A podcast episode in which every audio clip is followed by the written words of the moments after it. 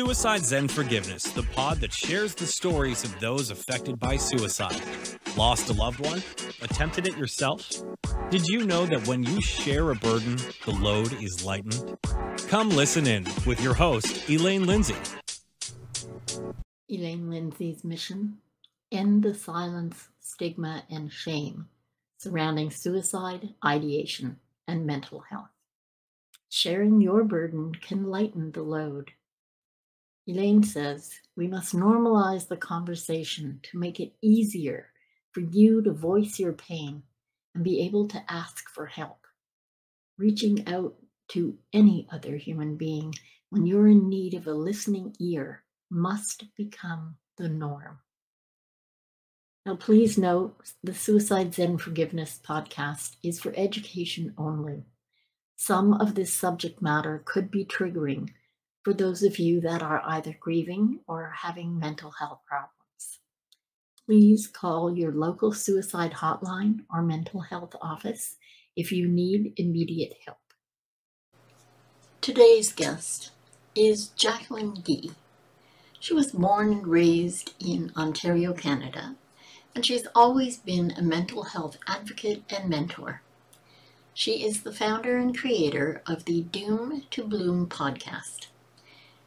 There, Jacqueline shares her journey of mental health struggles and her experiences with trauma and addiction, alongside the guests she has who also share their experiences. As Jacqueline is active in the social services field, specifically with the vulnerable population struggling with homelessness, addictions, mental health, and legal involvement, she provides tactical tips and techniques to support both yourself and others during these struggles, as well as education around these stigmatized and taboo topics. Jacqueline is passionate about raising awareness of mental health, trauma, and addiction, as well as continuing to fight to break down the stigma surrounding these topics. And it's wonderful today to be able to present to you my guest, Jacqueline Gee. Thank you so much for joining me. Of course. Thank you for having me. I, it's an honor to be on your podcast, and this is only my second time guesting, so I'm quite honored to be the chosen one as well. I already think you're lovely, so I think that's going to be pretty easy peasy. Well, thank you. you're very welcome. So, our podcast, Suicide Zen Forgiveness, is about suicide loss, ideation, and mental health and we have dealt with depression, anxiety, addiction, all of those things over the past few years because these are the things that affect the people in and around us and the people that we work with. Which brings me to what you do for a living, which I think is absolutely incredible. I believe you told me you work with the homeless in mm-hmm. housing them and that's a pretty noble job. But it's not where you started, is it?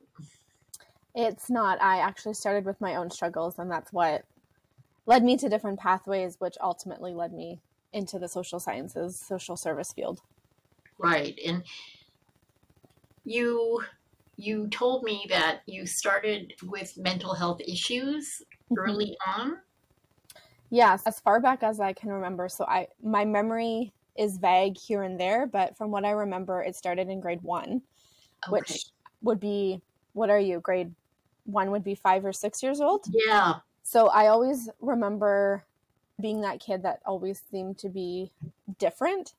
And I, I think back then it was wrong, in quotes, to be different. Yeah. And so I always was worried about what if my hair doesn't look the right way?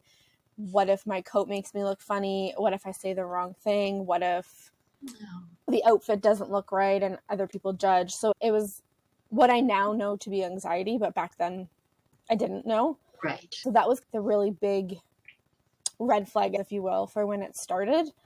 Yeah. And then through the years, it went into further anxiety. And again, at the time, I didn't know that's what I was struggling with.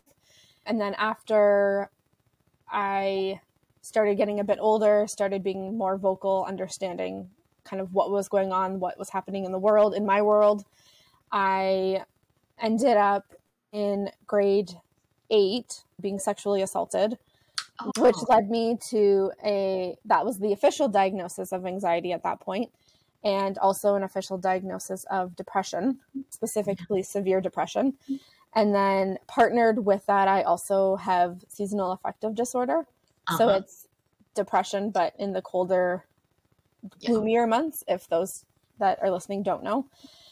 And then from there, I started medication, and my doctor at the time when I was in grade eight wanted me to start therapy. So I started therapy for the first time, which I didn't know what to expect. And the it was just very overwhelming, I think, for a 14 year old. Yeah. And just hard because I, what I knew was normal for me and not what I thought others didn't experience. So it was hard for me to put into words how I felt because I thought everybody else felt that way. And right. the doctor, or sorry, the therapist at the time didn't really validate that or speak to that really. Maybe didn't and understand it. Maybe, yeah. That's very possible. And possibly because she didn't feel that way, so she didn't understand. Yeah. Not totally sure, but I didn't really feel validated. Um, it almost made me feel more different, more kind of yeah. out there, I guess, if you will. And so going into the summer of grade nine, I was sexually assaulted again oh by a different individual. And so that kind of enhanced and accelerated the depression and anxiety on top of kind of at that time where all the hormones are happening and you're trying to fit in, you're trying to adjust to how your body's changing and mood swings and all of that at the same time. So needless to say, the start of high school was a bit rough um, for me. And at the time of the sexual assault the second time, I'll try not to get into too much details, but I vividly remember him saying, You're going to have to do this with other people. So you may as well do it now and get used to it and be good at it so that others like you, was the gist of yeah. what I was told at the time. And so that led me into a well, if I feel weird in my body or I think this is different or I feel this way, but others might not, it led me down a path of needing to control something. And I couldn't really control much as a 14, yeah. 15 year old. So that's when I started developing an eating disorder, which again, at the time, I didn't know was an eating disorder right. based on just the time frame. So I ended up really focusing on my weight. I was just essentially starving myself, trying to look the certain way, feel the certain way. Mm. His words haunted me, and in the way of if you don't look this way, then others might not want you, but I want you now. So continue to do it. And so I was always struggling with my hair color because it's orange, was always a ha, laugh at you thing back then because orange hair. I struggled with acne, with hormones, and just that time of time in the life cycle. I just really struggled and ended up turning to controlling my food, controlling my diet, controlling exercise, over exercised, under ate severely. The following year, I was diagnosed with anorexia. Oh, wow. Which I am happy to say I'm in recovery for the last probably five, six years now, but Good. at the time was very scary. I ended up doing a lot of doctor's appointments and therapy and medications and a whole bunch of just medical appointments. And alongside that, because again, the doctors and the therapists were trying to take away the only control I felt I had at the time. I turned to something else that I could control, which was self harm. And so I hid that for a really long time until the therapist and the doctor I was working with for my eating concerns ended up asking me questions and I just broke. And keep in mind, I was, I think, 16 at the time. So I wasn't really sharing much or talking about much, no. just very closed off. And so they ended up asking me, and I broke down. I said, Yeah, I am. This is how I do it. This is where I do it. This is why I do it. And they ended up bringing in my mom and my dad for therapy sessions with me. Mm-hmm. And mm. I don't really remember my dad's response other than he cried a lot. But then I remember my mom which I don't think was her intention. But when she was in the session with us, she more or less said, This is stupid. Like, just deal with what you're thinking and carry on. Like, why are you doing this? It's ridiculous. Stop. And again, at the time, that was what I, was my release, my outlet, but also what I could control because nothing else was in my control. So our relationship was really rocky at that point. And then into the rest of high school, I got in with the wrong crowd a little bit, went to a lot of parties, did a lot of drinking, which to society nowadays is the normal. Um, but wasn't normal for me. It was very out of character. Again, it was something I could control and it helped me feel more normal, whatever normal is. I, I felt less anxious, less depressed. I was more social. I had the energy. I was more of a people person at that point. Okay. And then flash forward a couple more years to when I was in grade 12, I was prepping to go to university. And again, that's a whole other time in people's lives where there's like a lot of transition and usually anxiety, usually fear, nerves, all that kind of thing. Yeah. And so I was accepted to the universities I wanted. I picked it. And I remember breaking down with my mom actually. She went to an open house with me and I said, I don't want to be at university. I don't want to be alone. I don't want to live with random strangers. And I think part of that was the sexual assaults that happened. Absolutely. Because I had no trust in people. And then just before graduation, so we typically graduate in June in the summer. And so in December of that year, that was when I experienced a loss of a really good friend through murder. And so I won't go into detail on that one, but that's what kickstarted me into really wanting to go to university or college, just post secondary in general. Mm-hmm. And because it was a murder, it was obviously a criminal offense. There was court proceedings and charges and all the right. Yeah. And so that led me into wanting to understand the legal system, the justice system, why this might have happened, how they should have prevented it, just like the effects and how the charges are going to be dealt with, why yeah. why they're only charged with this and not this and yeah. just all of the details, which there was a lot because it's the court system and there's always a lot. Yeah. So I remember skipping a lot of university in I don't remember the mm-hmm. year, but it was March. And I remember skipping a lot of university to go sit in the trial in the courthouse. And so it was about two or three weeks long, if I remember correctly. And I thought going would give a sense of closure. Mm-hmm. and I guess in some ways it did because it was the end. Justice was served, he was charged. Good. Good. But on the other hand, it didn't because then I heard more gruesome details. I saw the pictures of what had happened and all of that. So that kind of stays in the back of my mind today. But flash forward to university, I studied social work and law. A couple changes in between majors and minors and all of that. But at the end of it, I ended up graduating with social work and a minor in law. And throughout the career at university, there was a bunch of different psychology classes and sociology classes right. and legal classes and court classes and all kinds of things. And so when I finished university, I had the same question everybody has What am I going to do with my life? Right. How can I make a difference? Where am I going? I'm now 21, 22, and I'm like, What the heck is my purpose? I just spent all of these thousands of dollars. What's going to come out of it? And so I actually ended up getting hired at a social service agency just outside of my hometown. And I that was when I started working with the vulnerable population in terms of legal involvement and mental mm-hmm. health and addiction. And so I worked in a program there for 2 years. Didn't really like it, didn't hate it, but it just wasn't my forte. Yeah. So I actually switched programs in the same company 2 years ago.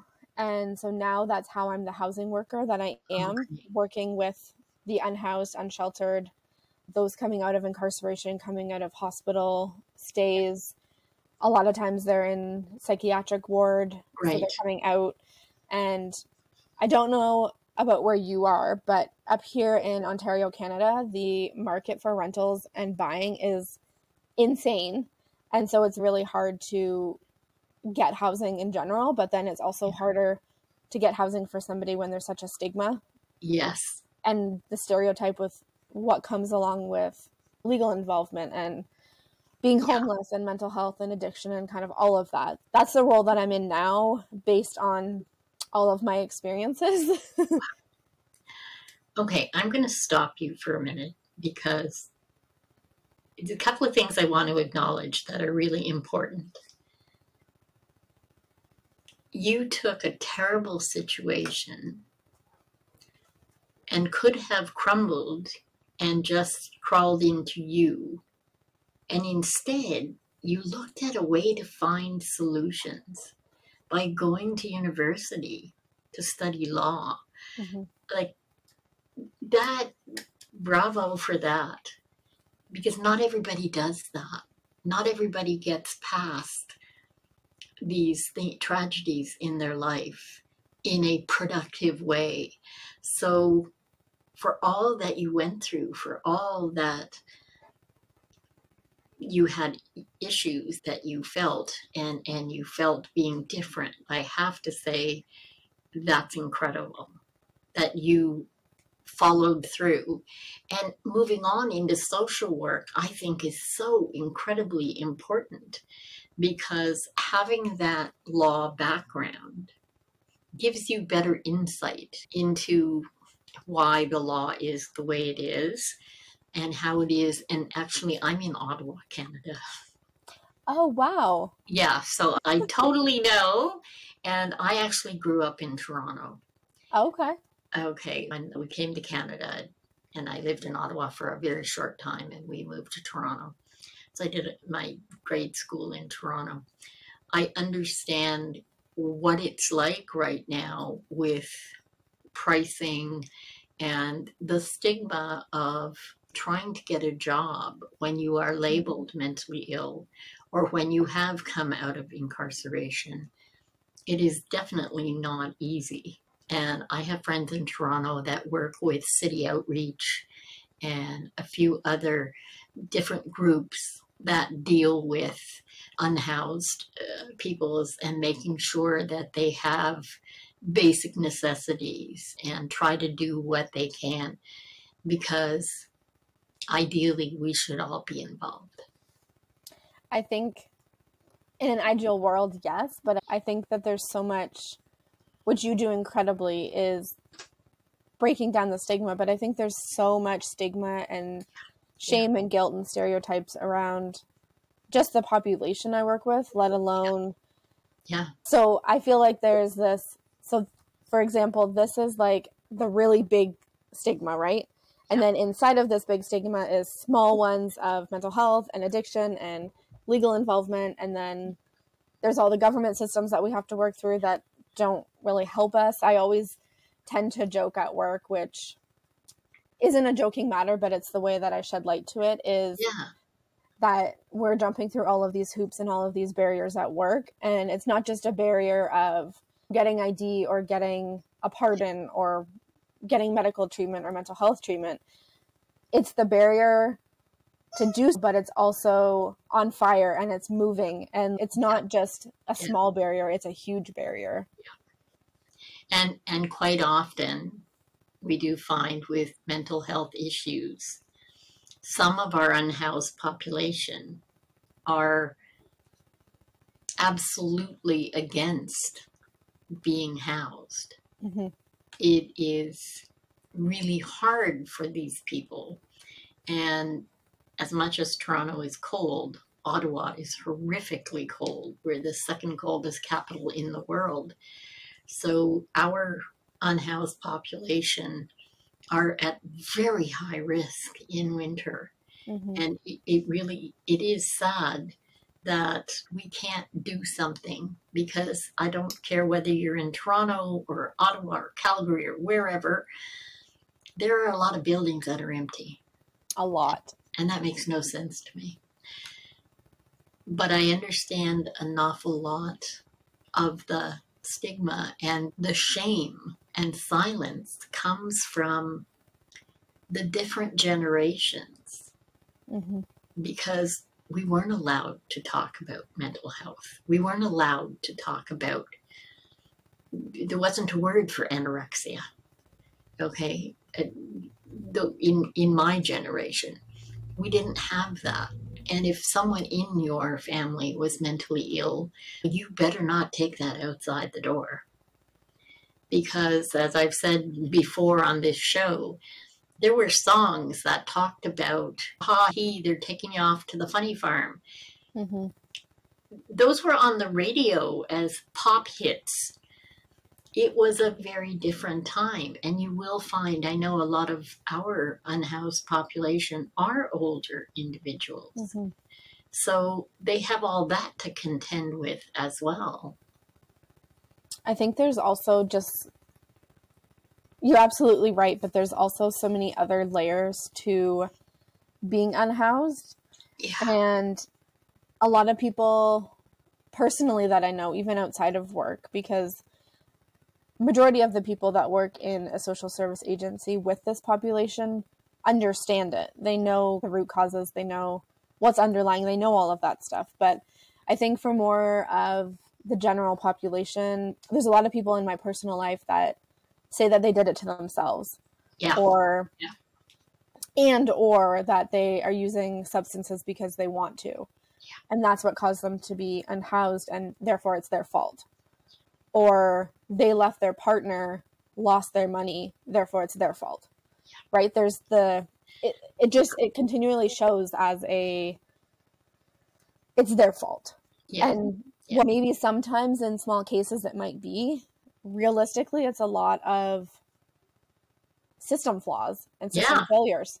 And Absolutely. a lot of us are products of the failed legal system, the failed mental health system, foster care, all of those yeah. lead towards that. But oftentimes that's not really talked about. It's more just talked about how John started using substances when he was 16, became addicted and couldn't stop, and therefore now at 43 he's unhoused and it's his fault. Yeah. And yeah. nothing else matters except for that he did it to himself. And that's just simply not the case. I hear that quite often. Oh my God. Or the other thing I hear which just infuriates me is that why don't they just get a job? Yeah. How love that. How? How yeah. do you expect somebody who's unhoused doesn't know where they're going to lay their head at night, doesn't know if they're going to get a meal, doesn't know if they're going to have a shower or clean clothes, but yet you expect them to turn around and go get a job? Who's going to hire somebody that may not be super hygienic? Yeah. Who, who may not have slept that night, who may have substance use struggles because they're on the streets. Yeah. Or if they have a legal record, that's just another barrier. So how can they just get a job? Yeah. It becomes a vicious cycle. it's so infuriating. oh my God. Yeah. Yeah. It's got to be. And for a fact, right now, the job market is not easy. Mm-mm. After COVID, things have changed an awful lot. And you can be the best dressed person on the planet with all kinds of expertise. It does not guarantee you a job. Yeah, what chance does someone who is unhoused and, and perhaps not the cleanest person around and and no fault of their own if you don't have a bathroom it's a little hard to have a shower mm-hmm. and that's only one of the yeah. potential barriers right you yeah. partner somebody being unhoused, maybe on social assistance with an addiction struggle and maybe a mental health diagnosis, how are they possibly going to just snap their fingers and go to work? Yeah. There's yeah. so much more that underlies that needs to get yeah worked through. And that's where I think a lot of the conversations nowadays that I'm seeing at work are happening around all of that where it's not just as simple as oh, you don't want to live on the street anymore. Okay, go get a job. Or, yeah. Right? Or go put in a rental application. It's not that simple, or everybody would be doing it. Yeah. So there's a lot more professional conversations, I think, that are happening in social services about that, but there's still a, so far to go. So far to go. I think we have to stretch the borders. It's not just social services that have to be mm-hmm. involved. I think big corporations have to become involved in trying to help be the solution. hmm Definitely. But I think that's also where the maybe the judgment or the stigma also comes in, where Yeah. people just assume it's so and so did it to themselves so they can get themselves out. It actually involves the government for all the housing stuff, Yeah, but also the government for financial supports, and also the government for potential pardons or court processes or whatever that looks like. And then it also goes to speak about like food security. Oh Well, my God, you don't yeah. just get that. And especially now with inflation being how it is, it's hard for the general working population to be able to afford Yeah, to live not even I'm going to say nicely, but just to get by. to So get imagine somebody imagine somebody on social assistance that's that Oh much harder. Yeah, I the past two years, I, I don't think it's a joke, but I would joke with friends that you had to be really quick when you went into a big grocery store because between one aisle, aisle one and aisle ten, if you weren't quick enough, the prices were going up a buck Mhm. on every item because that's really what's happening. And now we're finding I don't know what it's like where you are, but now we're finding that um, they're installing all these security gates and all kinds of stuff to stop uh, their, their bleeding through loss. Perhaps if you didn't raise the prices of food so much, people wouldn't have to try and steal food. And I think that kind of relates to shelter too, right? In the sense Yeah. that, for example, in London, Ontario, which is where I work out of, there is bachelors and one bedrooms. When I first started this role two years ago, would be somewhere between nine hundred and eleven hundred dollars a month, Canadian. Now, when I'm on the housing search, which happens daily, bachelors now and one bedrooms go from anywhere from like 1200 to 1900 Yeah. That's absurd Yeah. and then two bedrooms are like two grand to three grand and it just continues to go up Yeah. and then those abandoned buildings that you were talking about in an ideal world they could be turned into apartments that are somewhat affordable but instead if a contractor or a company is going to come in and take ownership of that building chances are they're likely going to knock it down, Yeah. build from the ground up, and then charge double the rent that they could if they had just fixed up the building. Yeah. And and I think that's where there, there has to be some way to at least start a, a stopgap program where mm-hmm. if you know that these buildings are because some of them have been empty for two three four years give the cities a way to utilize those buildings not necessarily outfit them totally but make them habitable Mhm. for those up to four years. So at least people have somewhere to start. Once you can get on your feet, then you can progress. hmm Or Yeah. even just a shelter, Yeah. just a crash bed site Yeah. instead of the streets because winter's coming, Oh cold weather's coming. Yeah. And we're going to be talking Celsius here, but it gets minus 40 here. Mhm. Okay. That is not fit for any human. And, and we have lost people on the streets. We've lost a lot. Yeah. And those are always the ones that fall in between the gaps Yeah. of the systems that are just to to the general population and to government systems and systems in general they're just another person another number Yeah. but then to those of us that are supporting it's a person it's a human and it's a loss Yeah, absolutely. And I actually saw something, it might have been either Friday or Monday on Facebook. A friend posted an idea that somebody had, and I'm sorry, I can't attribute to the right person, but they're putting together mid sized freezer bags or the Mhm. large freezer bags with socks, mitts, toques, toothpaste, little items that people can use and either a Tim's card or something where they can get hot coffee or a meal. And people are putting them in their cars. So when you get to an area where there are unhoused people, you can be helpful.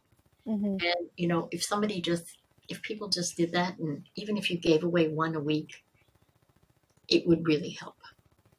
I actually have an experience with that, if you're okay that I share that. Yes, please. So I often, especially in the colder months, but just in general, I will often ask anybody in my personal life if they have anything to donate.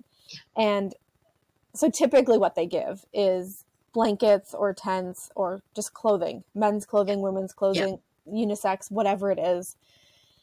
And honestly, I usually keep it in my trunk of my vehicle. Yeah. And then when I see people out on the street, if I'm not supporting somebody that's on my caseload, yeah. oftentimes I will open the trunk up and people will just flock to me and I'll say, take as much as you need, take as little as you need, but take something. Yeah. And so I actually did this, I think it was last week. I was on my phone at work, sending a couple emails and waiting for a client on my caseload and I parked at a variety store and it's kind of downtown London, so the shelter's there and it's yeah. very noticeably that there's a lot of unhoused in that area. So I opened my trunk up and people I think there was probably eight or nine people that came to me yeah. and they're like, I only need one shirt or I only need one pair of pants. Like I don't want to take too much. There's lots of others. And I'm like, but if you need maybe two pairs of pants to at least alternate them, if you need a blanket, like seriously just take it. And a lot of them were teary eyed because they're like, you're you're just giving us clothing or blankets. And in my head, I always rationalize it that it's survival. Yeah, absolutely. I, I'm helping in a sense, but my point in doing so is to try to ensure that they stay alive through the winter. Yeah. Whether I know them or not. Yeah, it's got nothing to do with whether we know them. We have always donated to the mission here. And I will collect from neighbors in Pat Smith's, toques, whatever. But for the past few years here in Ottawa, and I, I know that it's in other cities as well, people will tie scarves and put toques on the trees downtown so that anyone can take one if they need it. Because you never know when it's going to snow or if you'll be there in time mm-hmm. for someone. And I think anything we can do to help out is better than doing nothing. I I definitely agree, but I find that there's a struggle in getting others to be at the point where we're at, where we're just willing to give a shirt, give a sock, give a blanket, whatever it is we can give, I find that there's a lot of people who aren't at that point, and it's often because they, again, it goes back to the stigma and the stereotype of they did it to themselves, or yeah. they want to be this way in air quotes, or they choose to live this way, they choose to use substance, yeah. whatever it is. And so I feel like there's a lot of people that would walk down the street and notice the unhoused but would purposely avoid giving them anything because they think it's yeah their and own doing. Absolutely. And I say to those people, I'm not suggesting you give people money if that's a problem for you.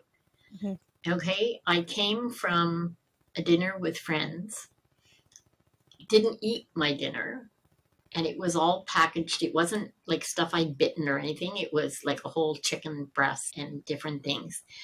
And I was coming down the street towards the highway, and there was a gentleman on the median that was approaching the cars.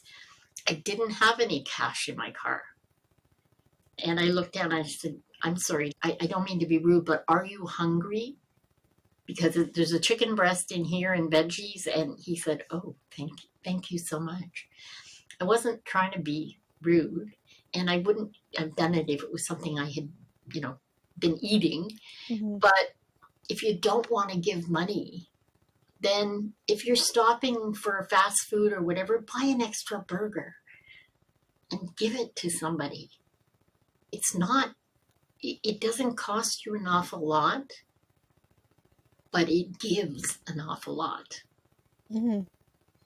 The the other example I have of that is I was getting lunch one day at work, and so I went through. I don't remember what restaurant, but it was a it was a drive through, and there was a gentleman who was very unhygienic, clearly unhoused, was clearly struggling, was hungry, was thirsty, and I pulled into the, the parking lot and I sat there for a couple minutes and I just observed and was in my head wondering, okay, how many people are going to help? Are people going to help? What are they going to do?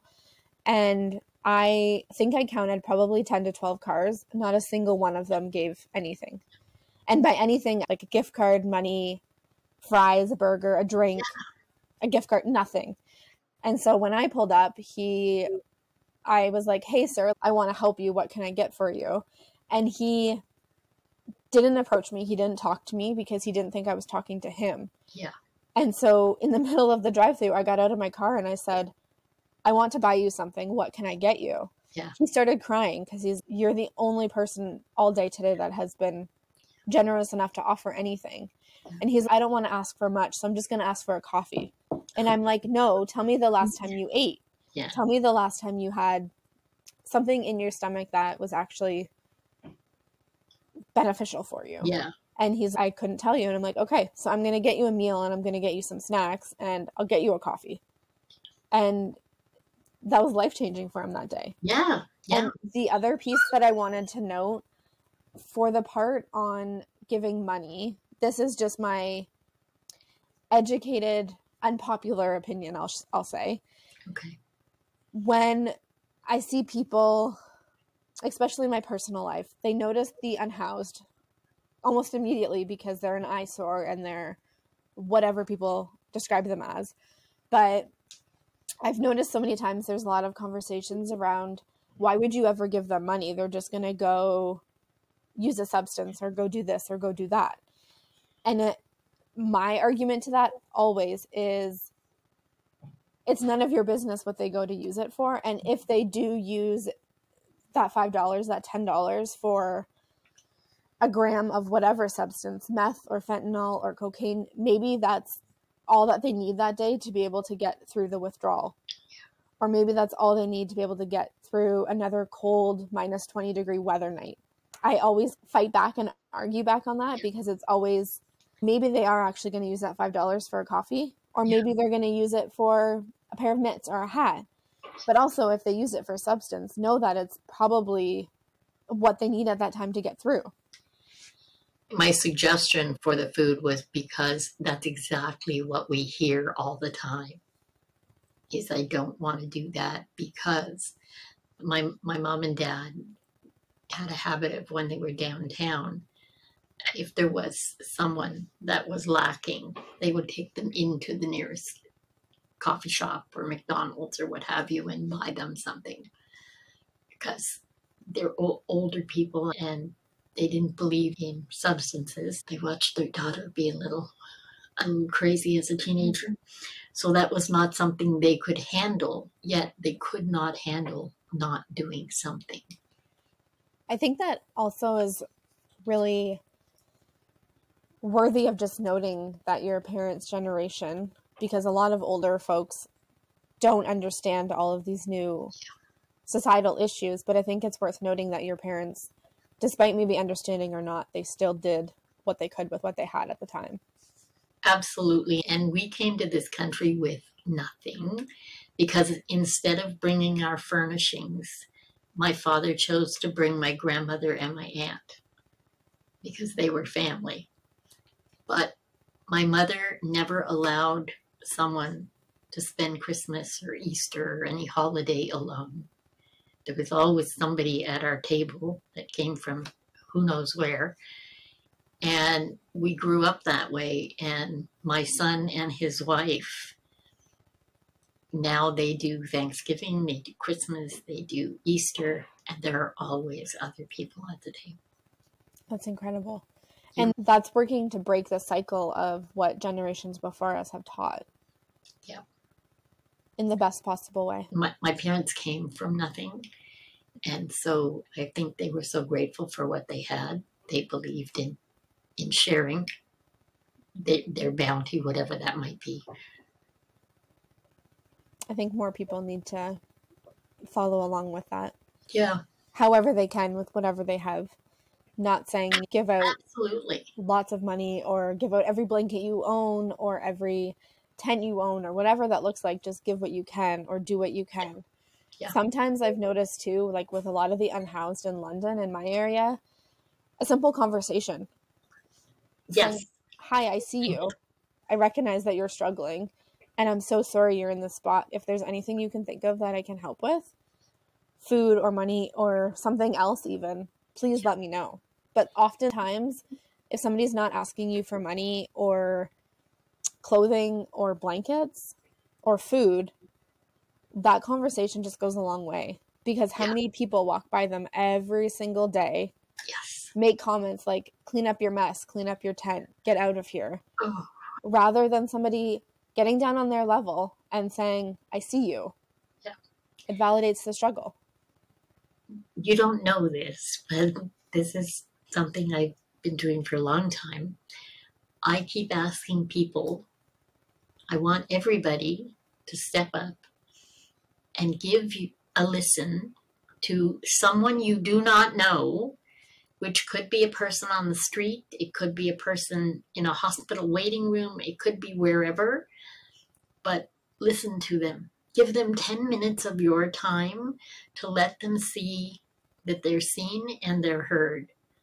And a very good friend said to me that we have two ears, two shoulders, one mouth, use it in proportion. It's important to let people know that they are seen and heard. And you never, ever know what people can tell you. There's always something to learn.